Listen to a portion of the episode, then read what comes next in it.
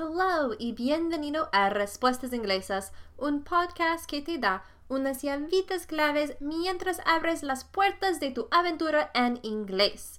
Soy la presentadora Sarah con Language Answers y hoy vamos a discutir los nombres de los animales y de sus crías. Si bien eso no es una sorpresa, le he estado leyendo muchísimo a mi pequeñita lo que significa que he estado leyendo muchísimos libros para niños que se centran en los animales y sus bebés o sus crías. Y por eso me pregunté, ¿hablamos mucho sobre los diferentes nombres que tenemos en inglés para las crías? ¿Y si los nombres colectivos?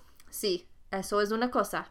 Por tanto, una nueva serie de tres partes sobre los nombres de animales ingleses.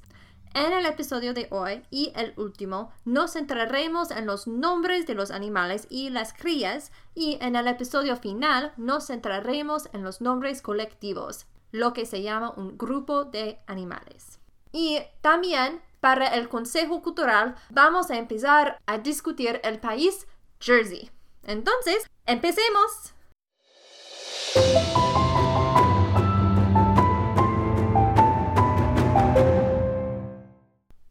En inglés, no podemos añadir algo similar como ito o ita al nombre de un animal o simplemente decir cría de algo animal. Entonces, las listas siguientes tienen los nombres distintos y a veces divertidísimos de los animales y sus crías. Comencemos con los animales más comunes, los animales domésticos, las mascotas. El perro es un dog, sí, en inglés. Perro es dog y su cría es perrito, cachorro, sí, pero en inglés es pup o puppy. El gato, cat, el gato, cat, es gatito, cachorro, pero en inglés es kitten o kitty, pero nunca kit. No, no, no, no para el gato. Kitten o kitty. El pez o el pez dorado, fish o goldfish, el pez o pez dorado, fish o goldfish. La cría se llama en español alevín, ¿sí? Alevín, pero en inglés es fry o fingerling. Y en inglés estos nombres me suenan muy divertido, fry o fingerling, y quizás macabro, porque fry es también el verbo de freír y finger significa dedo. Vale. El conejo, rabbit, el conejo, rabbit, tiene gazapos, ¿sí? Bunny, kitten o kit. Gazapo, bunny, kitten o kit. Y la tortuga, turtle, la tortuga, turtle, tiene las crías de tortuga, sí. Crías de tortuga o, como se dice en inglés, hatchlings. Hatchling. La serpiente o snake. La serpiente o snake y sus crías son crías de serpiente, sí, pero en inglés es snakelet, neonate o hatchling. Snakelet, neonate o hatchling. Vale. A continuación, analicemos otros tipos de animales que se puede encontrar en la vida diaria como cuando se camina por el parque o se camina por las montañas, etc. El ganso, el ganso o goose, goose, y su cría es el ansarino, el ansarino o, como se dice en inglés, gosling, gosling, el ansarino. Hay un zorro, fox, un zorro, fox, y su cría, el cachorro, o kit en inglés. Kit, el cachorro. También la puma, la puma majestuosa. Mountain lion, mountain lion. Y su cría es un cachorro también. Cachorro en español, pero en inglés es diferente, es cub. Cub. El pato, duck. El pato, duck. Y su cría, el pavipollo o pavesno, pavipollo o pavesno, pero en inglés es duckling, duckling, como la historia del ugly duckling, un cuento famoso para los niños. Hay coyotes, coyotes o los coyotes, los coyotes. Y su cría es un cachorro también. Y en inglés es cub, pup o puedes decir whelp. Cub, pup o whelp. Y en inglés a veces se dice whelp como una exclamación de well then, como en resignación y exasperación. Entonces, ten cuidado porque whelp sí puede usar esta palabra como la cría de un coyote, pero también es yerga para o ups. El ciervo, el ciervo o deer, deer tiene una cría que se llama en inglés calf o fawn. Calf o fawn, la cría de ciervo. Pero de verdad solo he escuchado fawn para los ciervos, no calf. El lobo, wolf. El lobo, wolf. Y su cría de lobo en inglés es pup o whelp. Pup o whelp. El alce, moose. El alce, moose y su cría es un calf en inglés, calf. También hay los osos, sí, bears, los osos, bears. Y la cría de oso en inglés es cub, cub. Y porque sí, incluso tenemos nombres específicos para las crías de diferentes insectos. Tenemos grasshopper o el saltamontes, el saltamontes o chapulín en Latinoamérica chapulín, grasshopper en inglés, y nymph es la cría, o la ninfa, nymph, la ninfa. La mariquita, ladybug, la mariquita, ladybug, y su cría es larva, larva. La araña, la araña, spider, spider, y la cría de araña en inglés es spiderling. Spiderling. Y para mí, este nombre es demasiado adorable, sí, Spiderling, para una criatura como una araña. Ay de mí.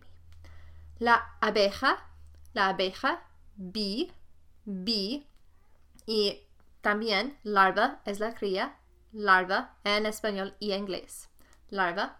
Y finalmente la mariposa, hermosa, ¿sí? La mariposa, butterfly butterfly. Y para la cría puede decir larva, oruga, crisálida o pupa, o en inglés larva, caterpillar, chrysalis o pupa. Larva, caterpillar, larva, oruga. Chrysalis, crisálida o pupa, pupa. Los nombres sí depende de la fase del ciclo de vida en la que se encuentre la cría de mariposa. Entonces, ten cuidado. Y claro que sí, voy a incluir los enlaces de, mis investigaciones para este episodio en las notas del programa. Entonces, sí, voy a incluir enlaces al ciclo de vida para la mariposa en inglés y en español. Y eso es todo por hoy con los animales. Terminaremos en el próximo episodio con animales en la naturaleza como tigres, leones y gorilas, seguido del episodio final sobre nombres colectivos. Entonces, vámonos al Consejo Cultural de Jersey.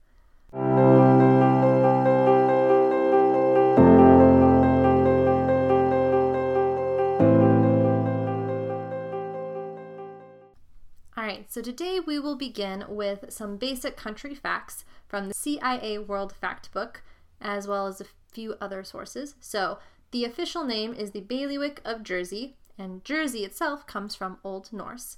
It is a very small island. It's smaller than the Isle of Man. Now, if you remember, the Isle of Man is 572 square kilometers, whereas Jersey is only 116 square kilometers. And according to the CIA World Factbook, Jersey is two thirds the size of Washington, D.C. Quite small. Anyways, it is divided into 12 parishes, and it is located in the English Channel. It's one of the Channel Islands, just northwest of France and south of England. It is the biggest Channel Island, so I can only imagine how small the other ones are. Anyways, government type. It is a parliamentary democracy, although it is a British Crown dependency, so similar to the Isle of Man in that way too. The British monarch, Queen Elizabeth II, basically is the chief of state, and she's represented by the current Lieutenant Governor, Sir Stephen Dalton. But there's also a head of government called the Chief Minister, who is John Lefondre, or John Lefondre, however you say his name correctly. And there is the bailiff, William Bailhachi, or Bailhatch. I apologize if I'm butchering these names. Anyway, the Chief Minister is indirectly elected via the Assembly of States, which is the country's legislative branch, and it's made up of 49 elected members. And the Lieutenant Governor and Bailiff are appointed by the UK monarch. Now, the judicial branch is comprised of the Jersey Court of Appeal and the Royal Court. The capital city is St. Helier. The religion is Protestant and Roman Catholic, and the official language is English, although 4.6% of the population speak Portuguese, at least as of 2001.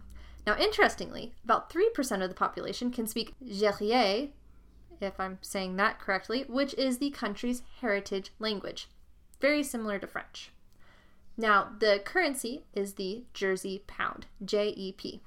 So let's do a quick, brief history. Jersey was part of the Duchy of Normandy, which was mostly lost by King John of England in 1204 AD with his defeat by the French in the Battle of Rouen. By offering to provide the Channel Islands with certain privileges, such as the right to govern themselves through their own laws, King John convinced them to side with him instead of the French king Philippe Auguste, despite King John's loss. Now, during World War II, the Channel Islands were the only British soil that the Germans occupied. During this time, Gerrier allowed the locals to speak without the occupying Germans understanding them, which is pretty cool. Nowadays, Jersey is a British Crown dependency, so it is a self governing possession of the British Crown, just like the Isle of Man. So you can see the Consejos Culturales for more information on that island in episodios 55, 53 y 48. Now, the UK government is responsible for defending Jersey as well as representing it internationally.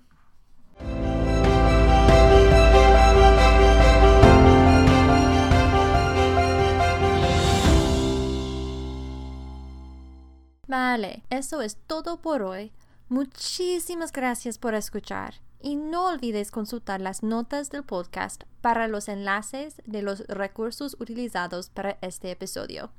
Y si prefieres leer una transcripción aproximada del episodio de hoy, puedes visitar el blog de este episodio también.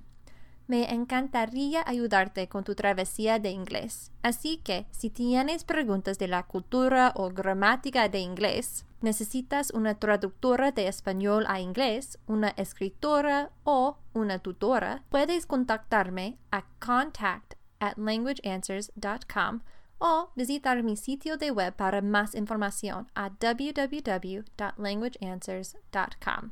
Recuerda, aprender un idioma es una travesía para toda la vida. Embrace it, enjoy it, and share it. Nos vemos en dos semanas. Hasta luego.